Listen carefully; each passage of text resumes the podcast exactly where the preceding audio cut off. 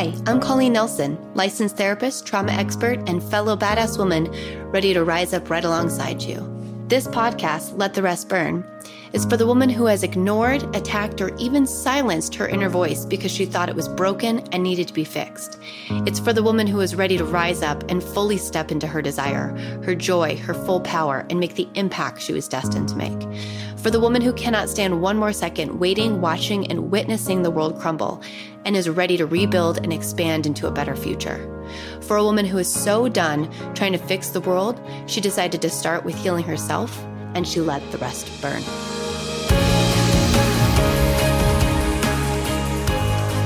Hello, everyone. Welcome back to Let the Rest Burn.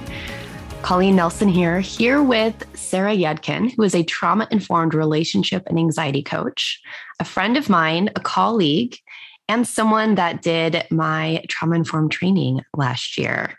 I am so excited to have her on. Sarah and I have been chatting quite frequently in different platforms. I think we started, what were we in? What was that? Clubhouse.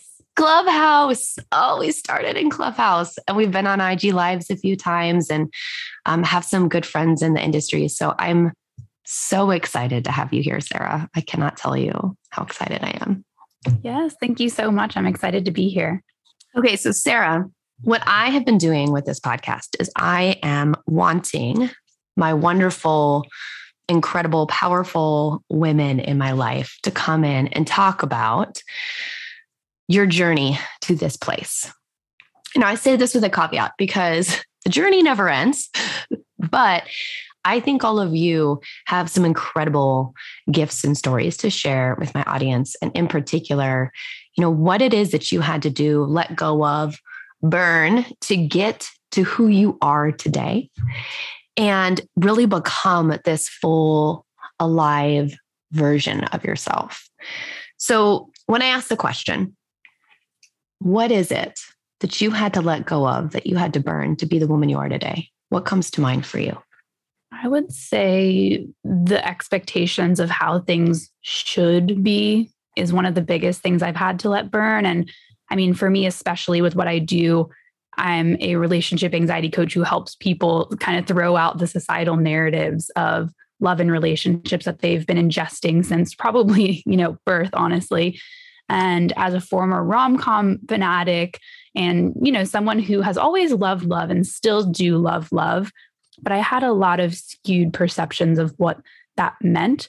And I've also had a lot of skewed perceptions of how life should be on other people's terms that I've really had to let burn in order to have any shot at starting to shape my own journey, right? And the funny part is I don't think that I'm fully the person, as you said, that I'm going to be in my life, but I've started to peel away those layers like an onion of just, oh, wow, these were things that someone else was expecting or timelines from society that people want to throw at you, but that's not necessarily what I have to do. Yeah, absolutely. Well, and you know, Sarah, I think at each stage of the onion, we can live into our full self, right? So that's something I want to redefine, right? When we think about, oh, I'm going to be the woman I'm supposed to be. Like, I always think of that magic number as 40. Like 40 women in their 40s are goddesses to me. They're like the pinnacle of what womanhood is.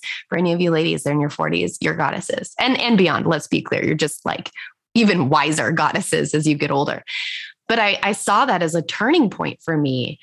And, you know, a lot of the work that I've been doing is recognizing that each singular stage of development, really, you can live into this full self. And I would say no matter what age you are, there's going to be something that you have to burn, but it's about looking in your current reality and saying, what's the next thing? What's the next thing that I am going to burn in the face of my truth? And what has come before me so that I can really appreciate the path I've been on? Because I do think we get caught up in who we're going to be, you know, versus who we were and who we are today. So I just want to commend you, you know, like, yes, you are in the onion peeling layers as us all. But when you think about what got you to this current layer of your onion, What was the hardest piece to burn for you? I would say I'm still burning many limiting beliefs about myself and my abilities. So a little bit about how I got to being a coach to help others with relationships and their anxieties, that I too went through it myself. I think many people become something that the old version of themselves needed, right? So my parents got a divorce when I was actually already graduated from college. So as an adult, I feel like, I mean, there's no necessarily bad or good time to process it. It's just kind of, it is what it is. But for me as an adult heading into my serious relationships, I just was cognizant of that. And it was something that I was just thinking, oh, well, that must happen to me as well. Or I'm not capable of having a loving, healthy relationship. And I just had all these negative stories about myself. And not only did I worry that I was going to have an unsuccessful relationship, I was worried I was going to be the person that contributed to that unsuccessful relationship. So there were just a lot of limiting stories about myself. And it was very disempowered. I didn't take responsibility for my own, I guess, way of showing up in the world. And I just thought that, oh, life is so hard, or why are these things happening? And what I've had to, I think, let burn are those limiting stories, but also the victim mentality of, oh, someone else is going to come rescue me, or someone else needs to figure this out for me. When in reality, nope, this is your life and you have to kind of own that piece. So that has been a huge part of my journey, I would say, in my 20s, is trying to take more responsibility and not handing it off to others. Oh, I think that's a really powerful statement, Sarah. And, you know, I always like to clarify, you know, being a victim versus victim mentality, because I think they're both very real and very different experiences. You know, being a victim of a crime or being a victim of an experience is just having empathy for yourself and recognizing that something happened to you that was outside of your control. The victim mentality is then taking that and not taking any empowered actions to recover, heal, and move forward. And I think it's so important to recognize that no matter what events happen to us in our lives, we do want to reclaim that power. And it is ours to reclaim. Anytime I'm talking to clients about clearing limiting beliefs, we have this discussion of, well, I'll love myself when somebody loves me. I'll feel worthy about myself when somebody tells me I'm worthy. I will be good enough when I get this particular job. And when in reality, we are the only ones who can actually believe that we are good enough, worthy, and lovable. And that is a journey, right? That is a journey in itself. Let's just say that out loud. But it is such a profound message for us to talk about, Sarah, because you're right. When we look at, I hate to throw Disney under the bus, but I'm just going to do it. I'm just going to do it. Okay. When we look at the Disney movies, and especially the ones you and I were raised on, none of the characters find their own truth within themselves. They find it through circumstances outside of themselves, most likely from a significant other in the process. Yeah. And that's been really impactful, I think, to our generation and how we believe we can find happiness and joy and love. Absolutely. And a lot of people, myself included, until I started looking into all of this, think that the second there's a challenge or some hardship, that's actually, you know, consistent. For example, like you don't just get in one disagreement, but oh, actually you realize that two humans together or however many in the relationship have multiple disagreements. And sometimes you have to continue working through these challenges.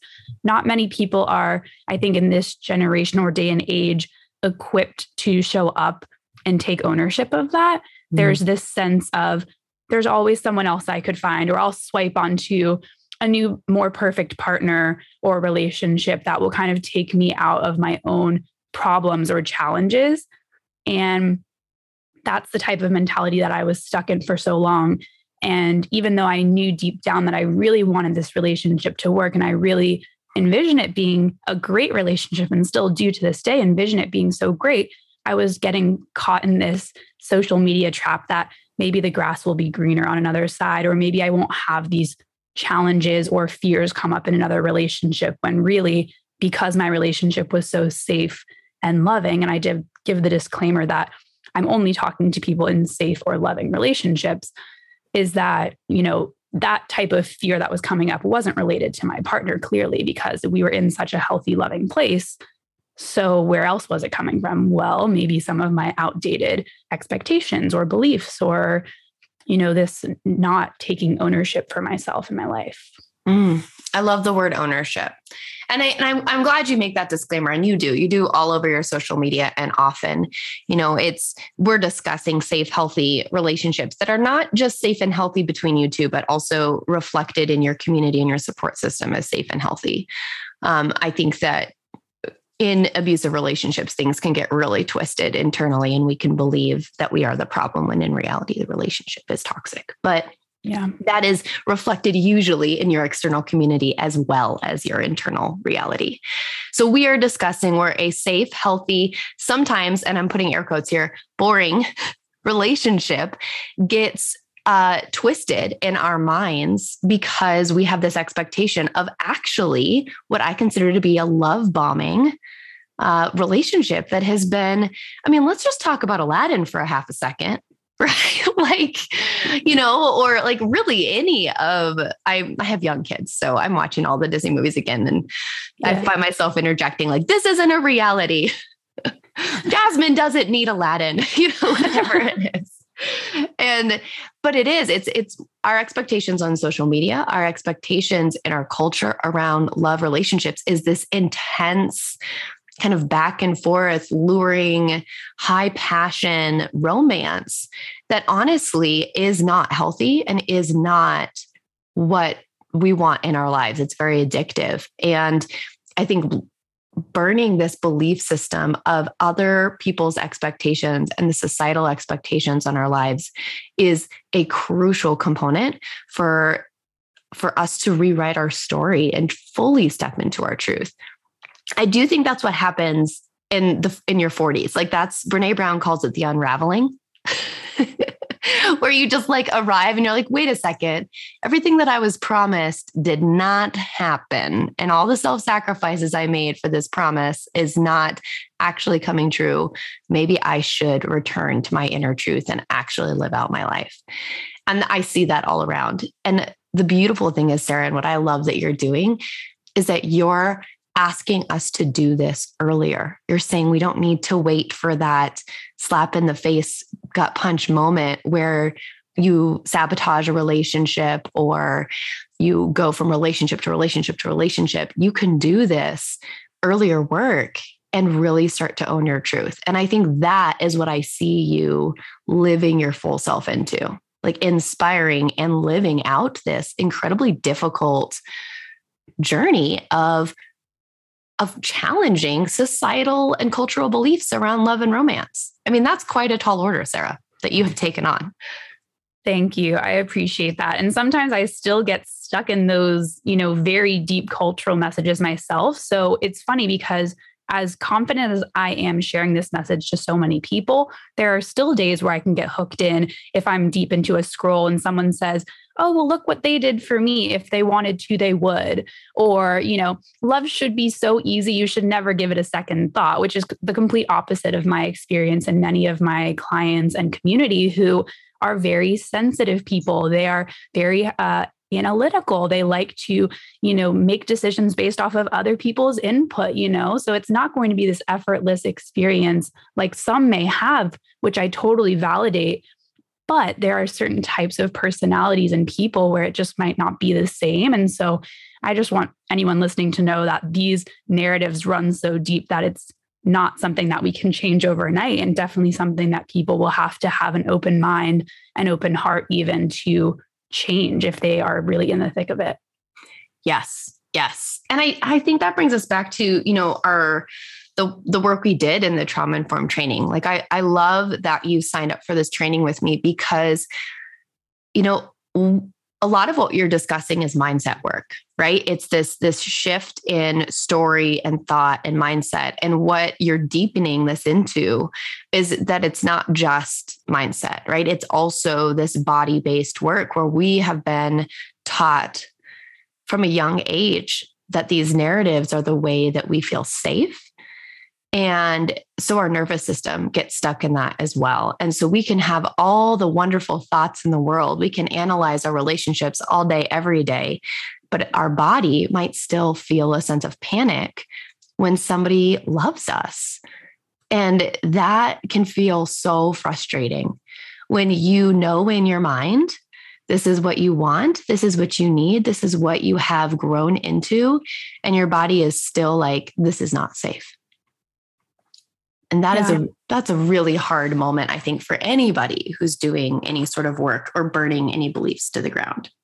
Yeah. And I would say the hardest part, I'd love to hear your thoughts on this narrative, because it's a big one now, is trust your gut, or your intuition knows best. And that can be such a triggering phrase that I've had to really let burn, or at least redefine, because I used to think that if I had a tightness in my chest, or if I had a churny stomach feeling, like a literal gut feeling, which is, of course, your body telling you that it doesn't feel safe. I used to equate that with a very literal, I'm not safe here, versus taking a little bit of time to get grounded, or at least bring some safety, and then come back to thinking about that. Because most times people don't ever understand that trauma is a body response, just as much as it is this feeling of unsafety that comes up from it. So if you are hearing about a celebrity couple breakup and you hear that, and then you have a gut response, you might think, oh, I'm not safe in my relationship, so that must mean I need to leave.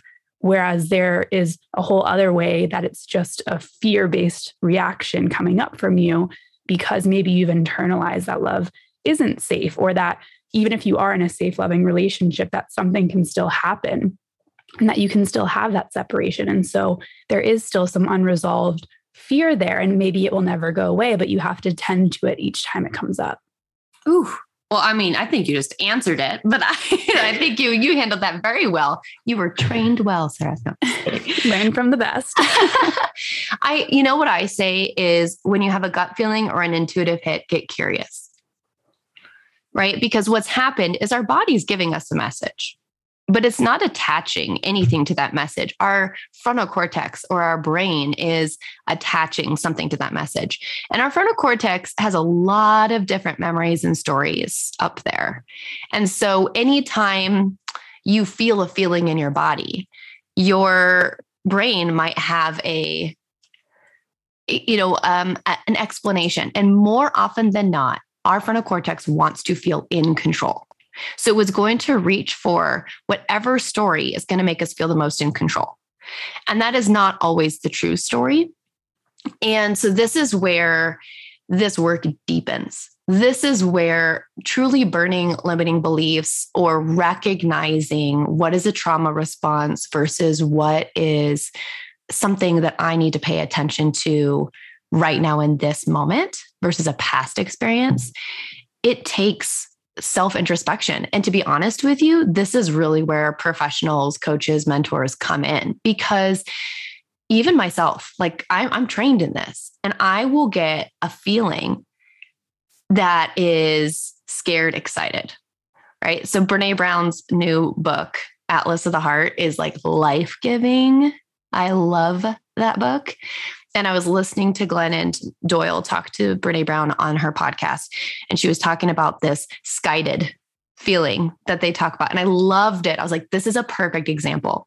Your body has the exact same nervous system response to scared and excited. Your brain is what decides whether or not it's excited or scared. And sometimes it's a mixture of both.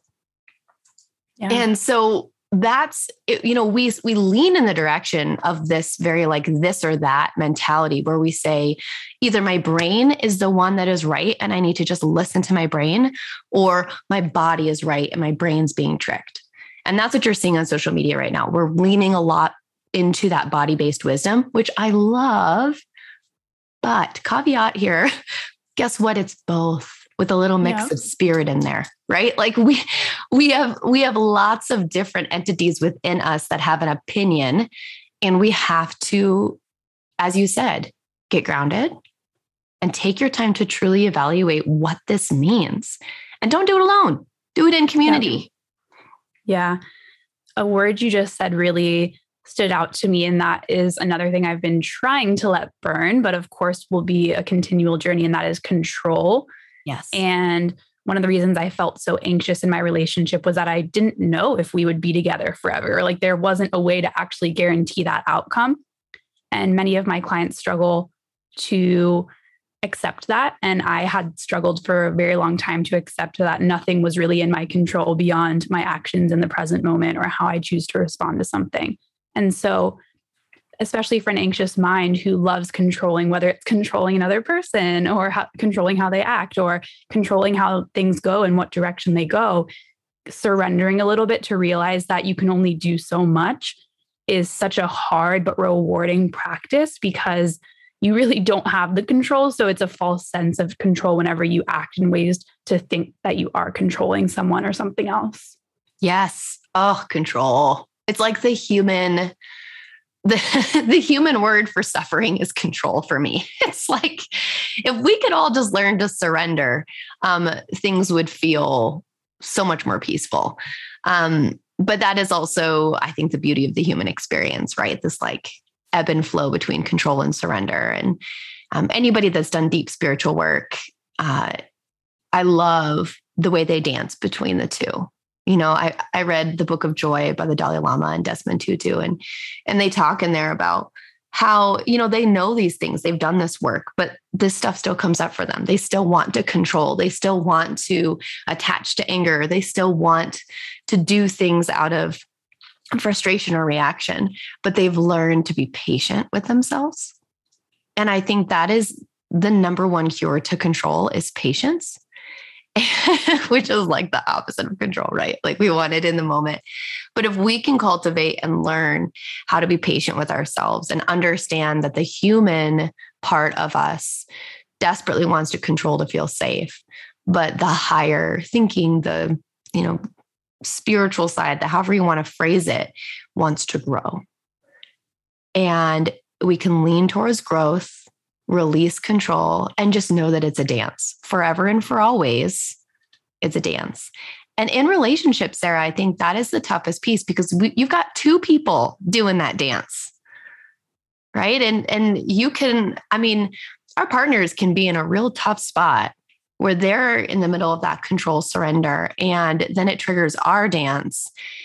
And then if you don't have the capacity to really like get real with one another, there's a lot of assumptions that get made and a lot of things that get broken, and a really wonderful, beautiful relationship can break because of that lack of communication and kind of deepening that conversation into what is actually going on.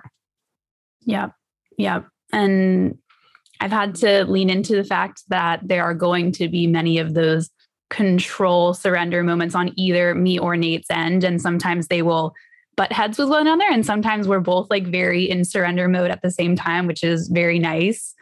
But I totally understand what you mean about great relationships can break if there isn't that willingness to kind of drop some levels of control and bring in a little bit more compromise or just willingness to hear each other and curiosity. But it's so hard. I mean, in the moment when you're in fight or flight and you're completely overstimulated, I mean, one of the last things you want to do is admit that you're scared. You want to fight or freeze or, you know, whatever you need to do in that moment to kind of bring yourself some level of feeling in control, even though oftentimes you're not actually in direct danger. You're just kind of in that automatic response of the body.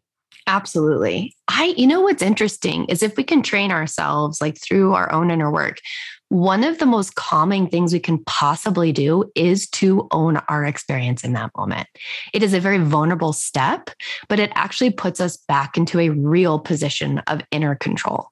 If I'm feeling super triggered and I'm in this like fight or flight state, if I say out loud, I'm triggered and I'm in fight or flight right now, and I cannot have this conversation in a healthy way, that puts me back in the seat of control.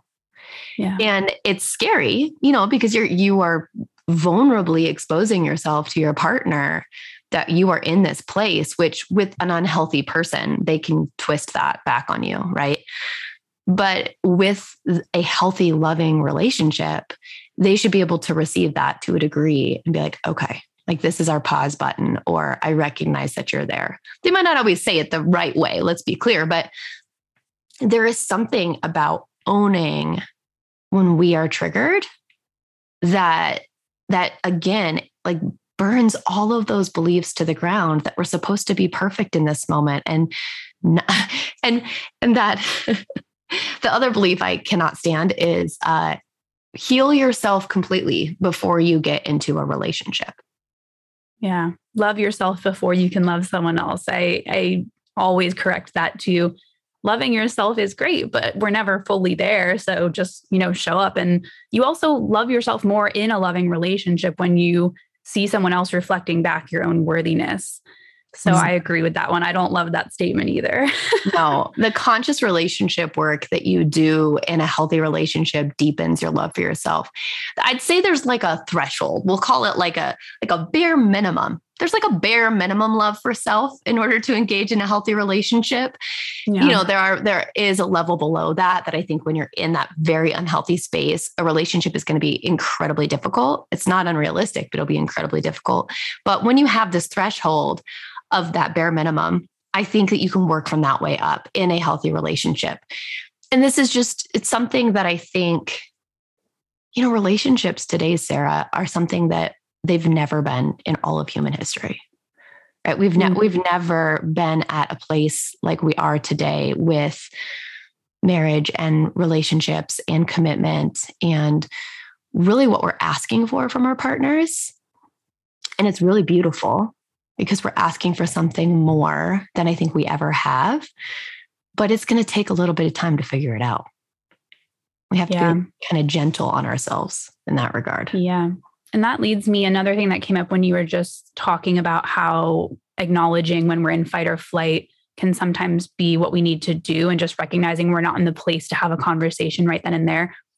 One thing that I try to help my clients understand, and many of them, and myself included, want to resolve something fast. There's like this level of urgency, especially when you're feeling unsafe, you're triggered, if you're worried if someone's upset with you, you want to resolve it. But sometimes the best thing you can do is take some space and allow your partner to take that space, because trying to resolve something from a triggered place is likely going to blow it up much more than if you can just acknowledge, hey, I'm feeling some type of way right now, but let's take 20 minutes or 2 hours. As long as you communicate about how much time you need, I don't think the time necessarily is as important as you really grounding, or at least just getting to a more neutral place and then finishing the discussion, because I think it can feel so threatening when someone needs their space when you're feeling like you're in a disagreement, but really it can be one of the best things. Otherwise, you're going to just kind of up each other's level of fear or triggered or defensiveness. Yes. Yes. Oh, and I will say this,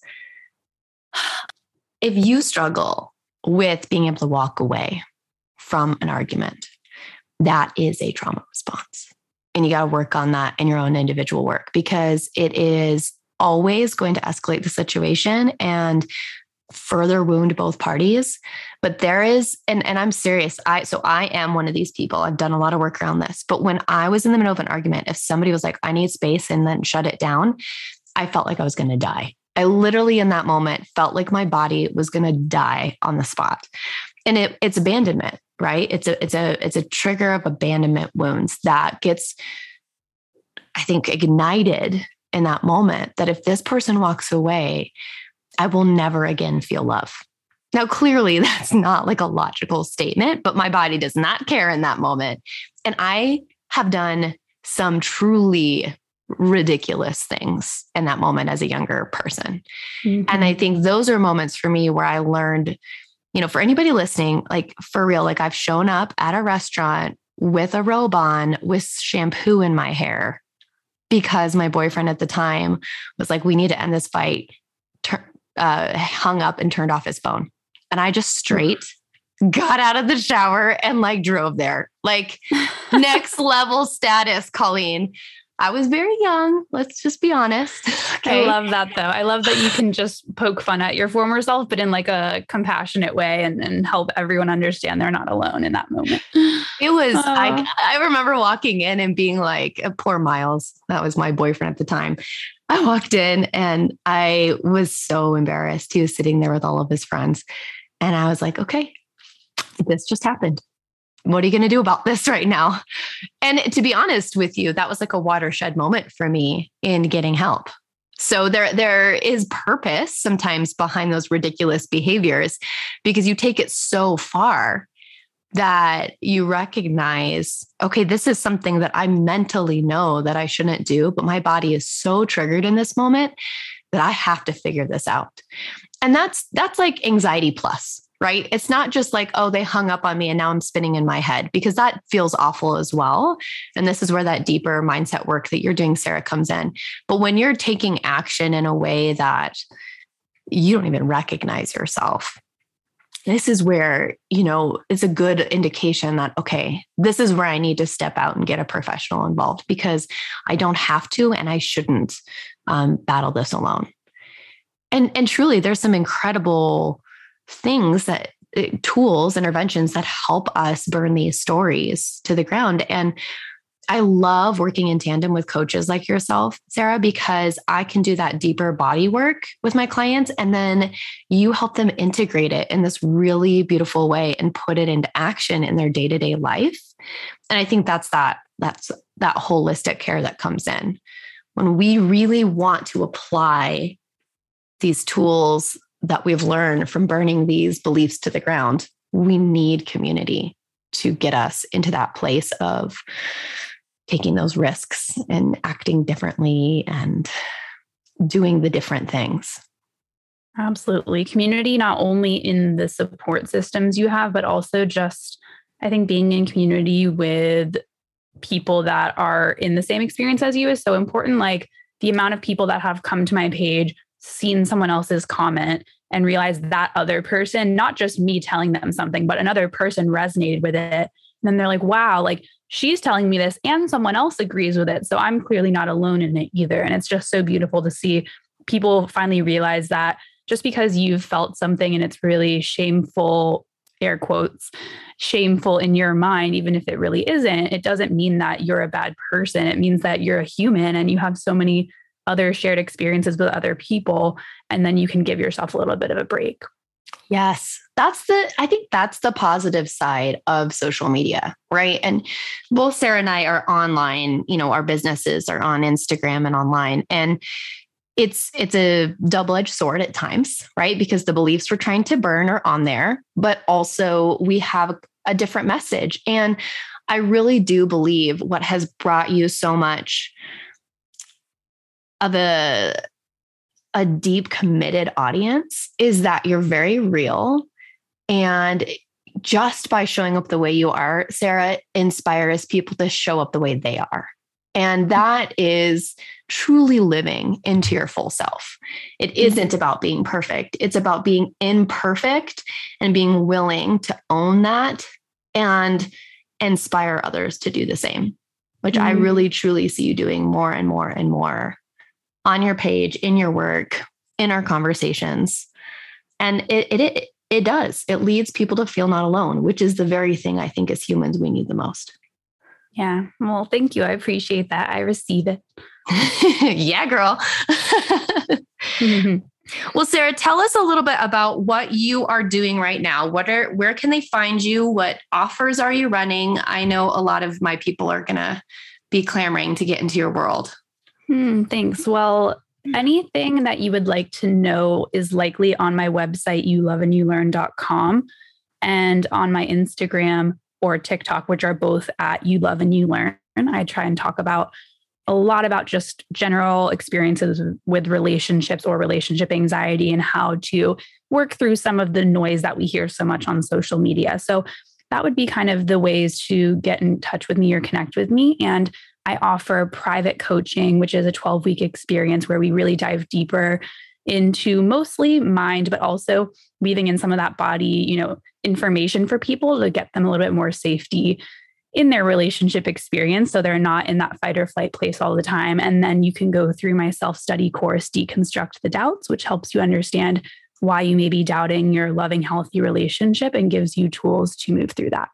Ooh, I love that one. Deconstruct the Doubts. It's a fantastic title. I like it. I like it. Well, and I will put Sarah's website and information in the show notes for all of you that are interested. And I'm sure Sarah and I will have many talks moving forward, but I just appreciate you coming on, Sarah, so much. Thank you. Yes. Thank you. Thanks for having me. And I'm excited to follow along with the other episodes. I know you're going to have some awesome talks. Yes, I will have many, and hopefully we'll have you back on as well. I'm sure this work will just continue to deepen. Yes. Sounds great.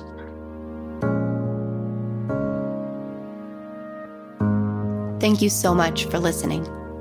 I appreciate every single second that you chose to set aside for you and the impact that you're going to have on the world today. To be inspired, to be seen, and to hold space starts with the very actions we take with ourselves. Look at the show notes for more information.